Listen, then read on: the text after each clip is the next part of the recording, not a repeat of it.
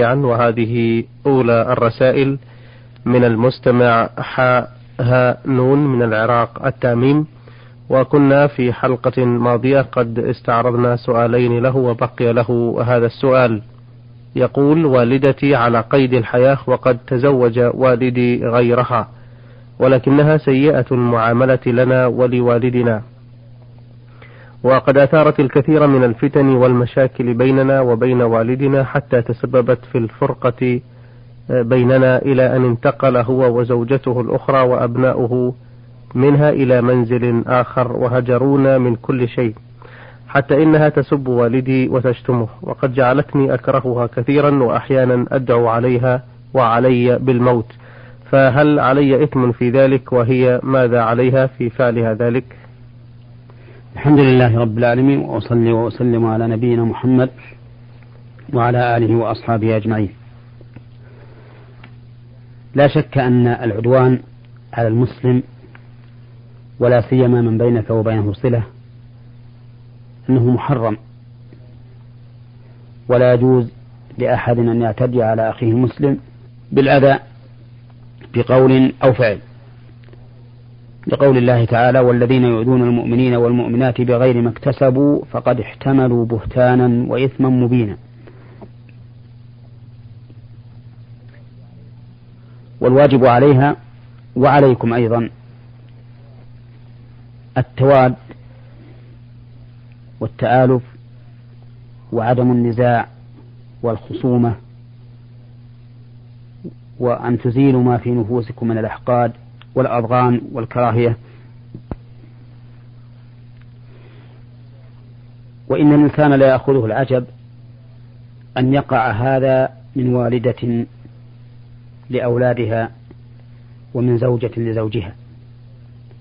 ولكن الهداية بيد الله عز وجل. وعليكم أن تبدأوا الحياة من جديد. وأن تناصحوا أمكم لما فيه الخير والصلاح حتى لا تلجئ الوالد إلى الخروج بزوجته الجديدة وأبنائها. وإذا أمكن إعادة الأمور إلى مجاريها وأن يرجع الوالد إلى بيته الأول وتسكنوا جميعا عيشة واحدة وبيتا سعيدا فإن هذا هو الأولى. وأما ما ذكرت من أنك تدعو على نفسك وعليها هذا الموت فهذا حرام ولا يجوز. لأن النبي صلى الله عليه وسلم قال لا يتمنين أحدكم الموت لضر نزل به. فعليك أن تصبر وأن تحتسب وأن تسأل الله الهداية لوالدتك والله سبحانه وتعالى مقلب القلوب. إذا شاء واقتضت حكمته أن تعود الأم إلى ما يجب عليها فإنها فإن ذلك ممكن وليس على الله بعزيز.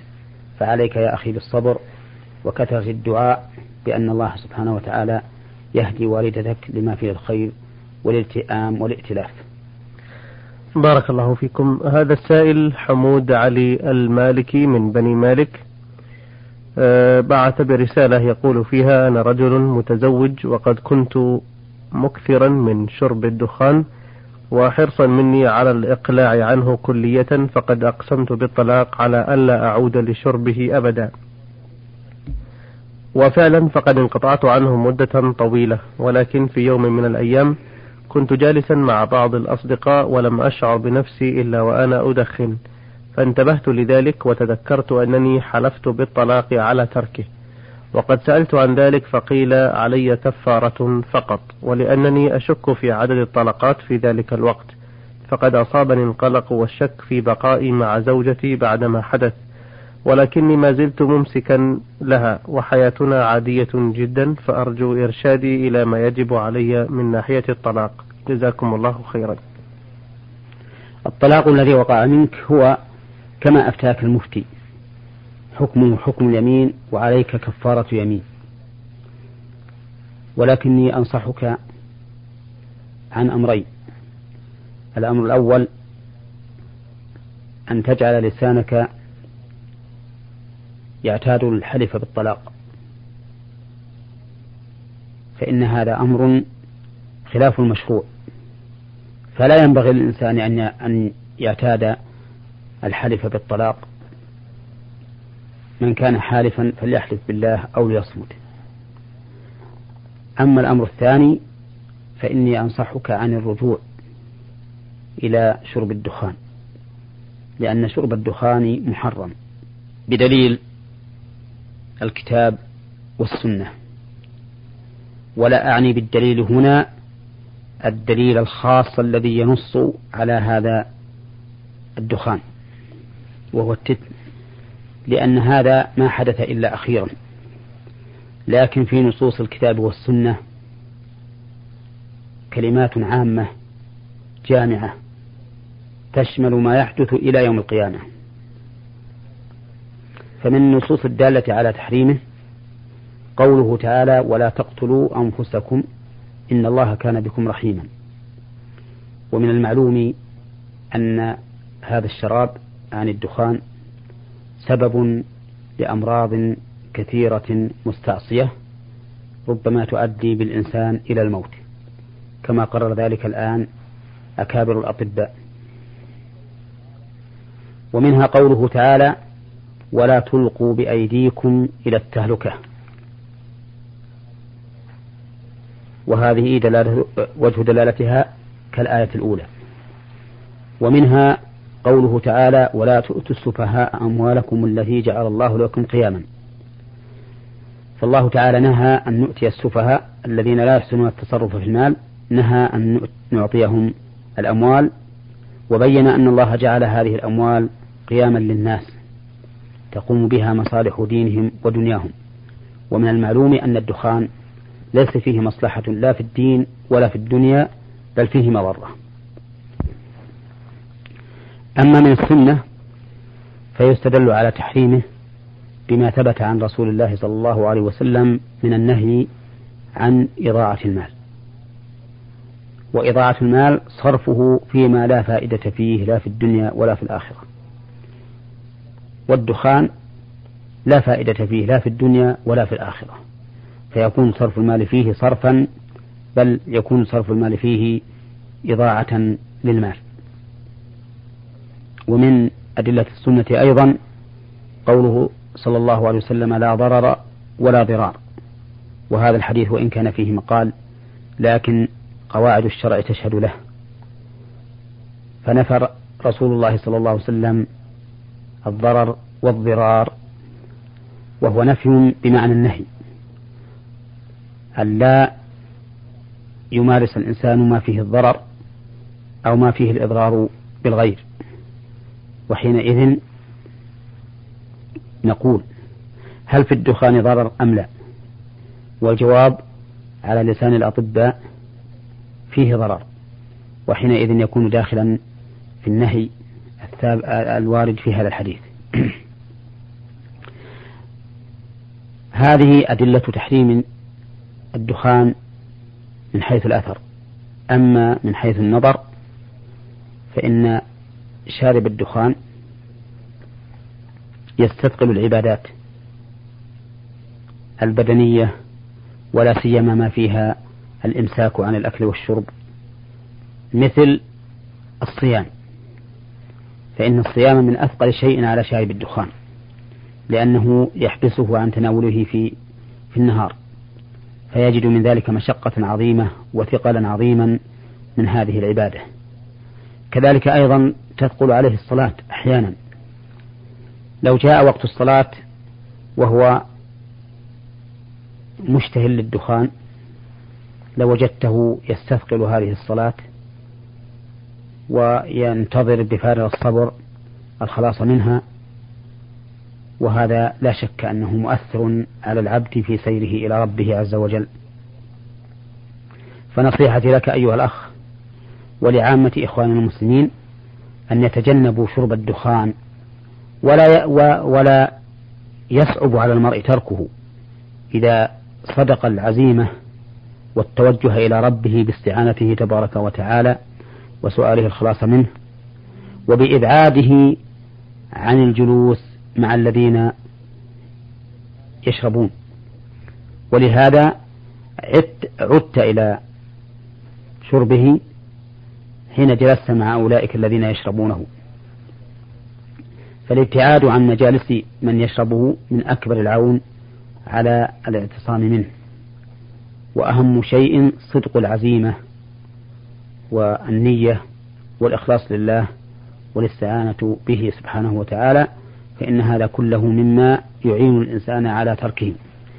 وقد رأينا أناسا من الله عليهم بتركه فعادت لهم الصحة والقوة والنشاط وحمدوا العاقبة. نعم. أحسن الله إليكم. هذه آه، رسالة من المستمع يحيى موسى يحيى من السودان. يقول في سؤاله الأول في رسالته نحن نقوم بزراعة الفول فهل عليه زكاة؟ وكيف تقدر؟ فإن بعض الناس يقولون إن زكاته من قيمته بعد بيعه. وقدرها عشرة في المئة فهل هذا صحيح أم لا؟ نعم الفول تجب فيه الزكاة لأنه من الحبوب. نعم. وإذا بلغ النصاب وهو ثلاثمائة صاع بصاع النبي صلى الله عليه وسلم وصاع الرسول صلى الله عليه وسلم مقدر بالأثقال لكنه لا يحضرني الآن هذا المقدار. وربما نبينه إن شاء الله تعالى في آخر الحلقة آه، أو في حلقة قادمة. نعم. والواجب فيه العشر كاملا يعني عشرة في المئة يعني أعني عشرة في المئة إذا كان يشرب بدون مؤونة أي يشرب سيحا أو يشرب بعروقه بدون سقي أو من الأمطار فهذا يجب فيه عشرة في المئة. أما إذا كان يشرب بالمكائن وبمؤونة لاستخراج الماء فإن الواجب فيه نصف العشر أي خمسة في المئة. نعم. وزكاته من جنسه لا من قيمته. نعم. أما إخراج الزكاة فإنه يجوز إخراجها منه ويجوز إخراجها من قيمته إذا بيع. كما نص الإمام أحمد رحمه الله على جواز إخراج القيمة إذا باع الإنسان بستانه.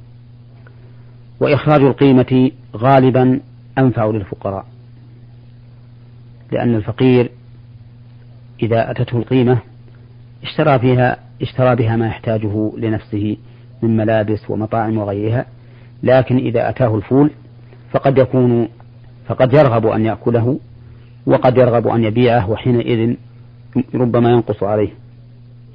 نعم.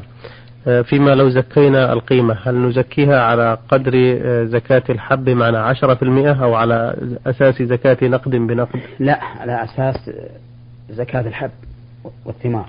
يعني نزكي عشرة في المئة. عشرة في المئة أو خمسة في المئة. نعم. نعم.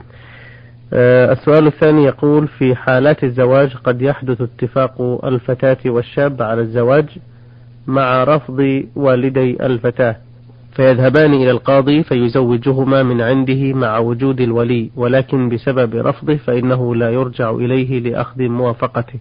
فما حكم مثل هذا الزواج؟ إذا رفض الولي أن يزوج المرأة التي هو ولي عليها نعم. من خطبها؟ فإنه ينظر إذا كان هذا الخاطب كفءا في دينه وخلقه فإن الولاية تنتقل إلى من بعده لا إلى القاضي. فمثلا إذا كان لها أب وأخ فرفض الأب أن يزوج والخاطب كفء في دينه وخلقه فإن لأخيها الشقيق أو الذي من الأب أن يزوجها. فإن لم يكن لها أخ فعمها. وهكذا الأولى فالأولى من عصبتها. فإن لم يكن لها عصبة فإنه يزوجها القاضي حينئذ. لأن القاضي ولي من لا ولي له. أما مع وجود ولي غير ممتنع من تزويج كفر فإنه لا يجوز أن يتولى تزويجها القاضي. نعم. آه، كيف نحكم الآن إذا كان انعقد زواج بهذه الصفة بعد رفض الوالدين آه، عقده القاضي دون الرجوع إلى غيرهما من الأولياء؟ نقضي بهذا بأن القاضي هو المسؤول عن هذه عن هذا الأمر. نعم. ولا نستطيع أن نعترض شيئا حكم به قاض من قضاة المسلمين. السؤال الثالث يقول عندي مبلغ من المال جمعته منذ عدة سنوات ويتزايد سنة بعد أخرى ولكني منذ أربع سنوات لم أزكه وأريد الآن تزكيته فهل أزكي عن السنوات الماضية أم عن السنة الحالية فقط؟ وكم أخرج للزكاة منه؟ إذا كان عندك نقد مضى عليه عدة سنوات لم تزكه فإنك آثم في تأخير الزكاة. لأن الواجب على المرء أن يؤدي الزكاة فور وجوبها ولا يؤخرها لأن الواجبات الأصل وجوب القيام بها فورا. وعلى هذا فإنك آثم بهذا التأخير فعليك أن تتوب إلى الله عز وجل من هذه المعصية وعليك أن تبادر الآن بإخراج الزكاة عن كل ما مضى من السنوات. ولا يسقط عنك شيء من هذه الزكاة. بل عليك أن أن تتوب وتبادر بالإخراج حتى لا تأتم بها بالتأخير أو حتى لا تزداد إثما بتأخيرك. نعم. نعم. آه، كيف يقدر الزكاة في في الأربع سنوات؟ يقدرها بحيث يعرف كم كان ماله كل سنة نعم. ومعلوم أن في الأموال النقدية فيها ربع العشر فيخرج ربع العشر عن كل مال وهو يرجع إلى ما مضى كم كان ماله عند الحول الأول عند الحول الثاني عند الحول الثالث عند الحول الرابع. نعم. حتى يتبين له. وإذا كان في شك من هذا الأمر فإنه يتحرى ويحتاط في إبراء ذمته. نعم. يعني في في المال الذي يثبت عنده في الحول المتأخر ينقص من منه آه، ما أخرجه في الحول الذي قبله. لا. نعم. مثلا إذا كان عنده في الحول الأول عشرة آلاف. نعم. يخرج زكاة عشرة آلاف عن الحول الأول. عند تمام الحول الثاني صار عشرين ألفا. نعم. فإنه يخرج عن عشرين ألف كلها. عند الحول الثالث صار ثلاثين ألفا يخرج عن ثلاثين ألفا. عند الحول الرابع صار أربعين ألفا يخرج عن أربعين ألفا. نعم. وهكذا. لكن أقصد لو كان المبلغ ثابت بعدد معين فإنه في كل سنة ينقص الذي أخرجه في التي قبله. لا لا. إذا كان ثابتا لا يزيد. نعم. فإنه لا ينقص مقدار الزكاة التي تجب عليه لأن الصحيح أن أن الدين لا يمنع وجوب الزكاة. نعم. فمثل إذا كان عنده عشرة آلاف ريال نعم. فإنه يجب عليه أن يزكيها كل سنة. نفس العشرة. عن أربع سنوات نفس العشرة. نعم. لأن الزكاة لا تمنع الوجوب. آه، سؤاله الأخير يقول يقوم بعض مأذوني الأنكحة بعقد نكاح جماعي بأن يعقد لعدة أشخاص بقراءة وخطبة واحدة فهل يصح مثل هذا العقد؟ نعم. يصح مثل هذا العقد أو مثل هذه العقود فإذا اجتمع جماعة عند مأذون واحد ليعقد لهم النكاح. وقرأ الخطبة المشروعة. نعم. وهي إن الحمد لله نحمده ونستعينه ونستغفره ونتوب إليه. ونعوذ بالله من شرور أنفسنا ومن سيئات أعمالنا. من يهده الله فلا مضل له ومن يضلل فلا هادي له. وأشهد أن لا إله إلا الله وحده لا شريك له. وأشهد أن محمدا عبده ورسوله. ثم يقرأ ثلاث آيات وهي قوله تعالى يا أيها الذين آمنوا اتقوا الله حق تقاته ولا تموتن إلا وأنتم مسلمون. يا أيها الناس اتقوا ربكم الذي خلقكم من نفس واحدة وخلق منها زوجها وجعل منها يا أيها الناس اتقوا ربكم الذي خلقكم من نفس واحدة وخلق منها زوجها وبث منهما رجالا كثيرا ونساء واتقوا الله الذي تساءلون به والأرحام إن الله كان عليكم رقيبا.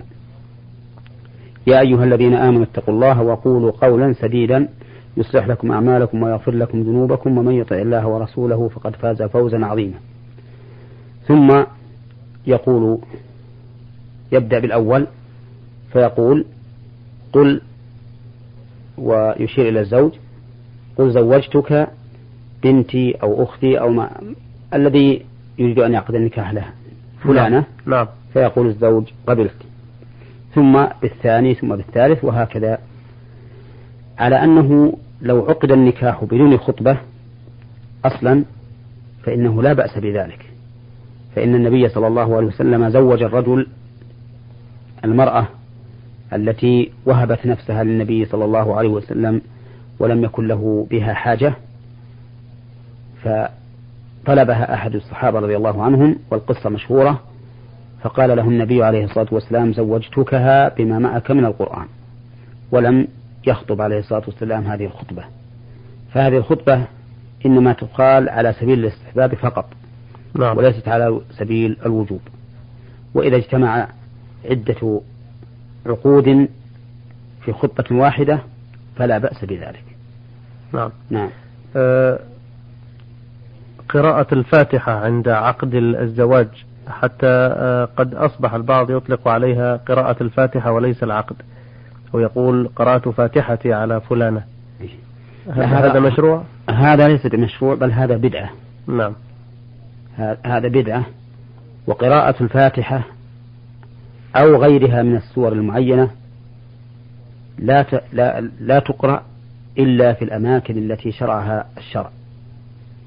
فإن قرأت في غير الأماكن تعبدا فإنها تعتبر من البدع. وقد رأينا كثيرا من الناس يقرؤون الفاتحة في كل المناسبات. حتى أننا سمعنا من يقول اقرأوا الفاتحة على الميت وعلى كذا وعلى كذا.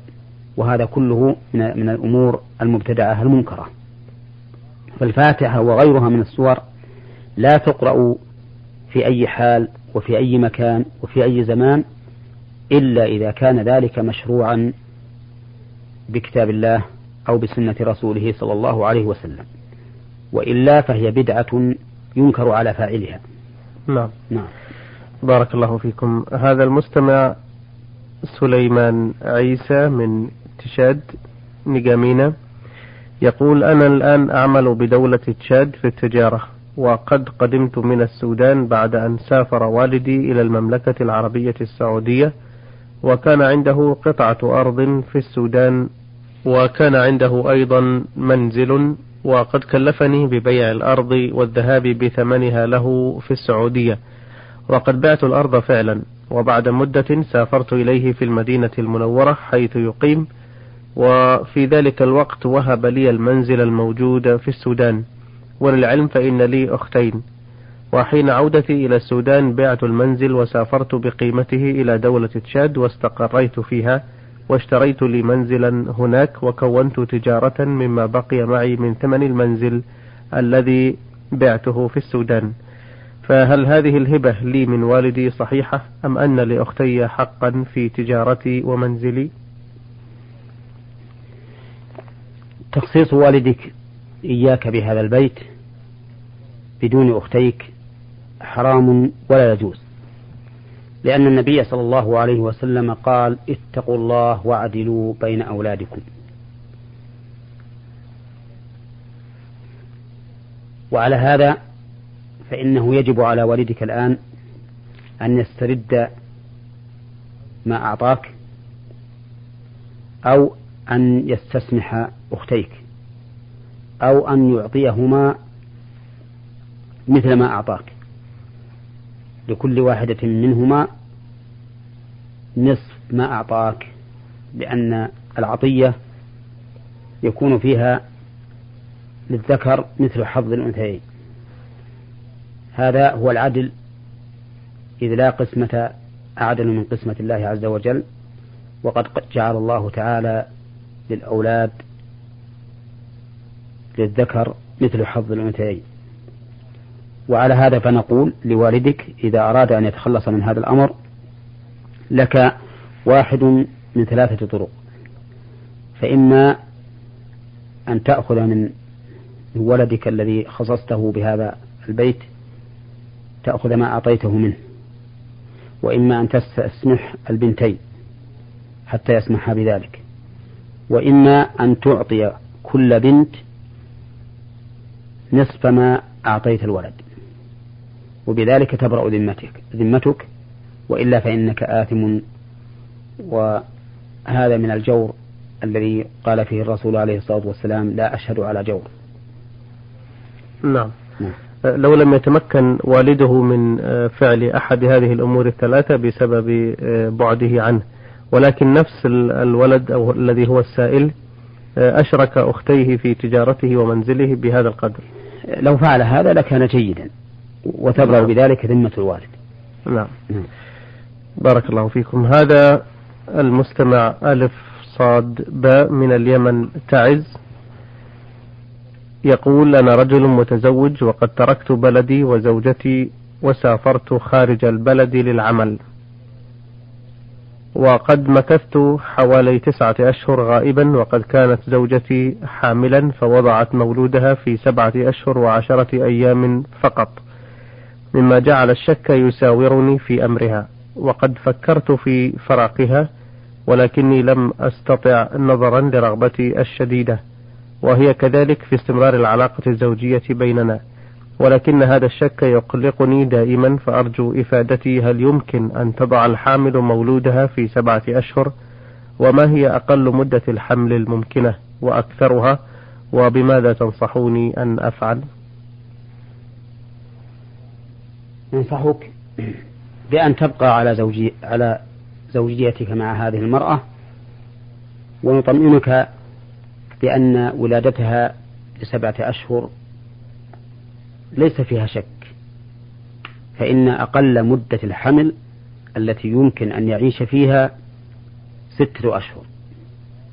لأن الله تعالى يقول وحمله وفصاله ثلاثون شهرا وقال تعالى وفصاله في عامين. ووصينا الإنسان بولديه حملته أمه وهنا على وهن وفصاله في عامين. فإذا أسقطنا عامين للفصال من ثلاثين شهرا بقي ستة أشهر للحمل. وهذه أقل مدة الحمل التي يمكن أن يعيش فيها إذا خرج. فابنك الآن والحمد لله ليس فيه شك. وينبغي أن تزيل عن نفسك هذه الوساوس إزالة مطلقة. أما أكثر مدة الحمل فإنه لا لا حد له. على القول الراجح وإن كان بعض أهل العلم يحدها بأربع وبعضهم بأكثر لكن ما دام الحمل متيقنا في بطن هذه المرأة فإنه فإنها حامل به إلى أن تضعه. جزاكم الله خيرا. أيها الإخوة الأعزاء أعرضنا رسائلكم في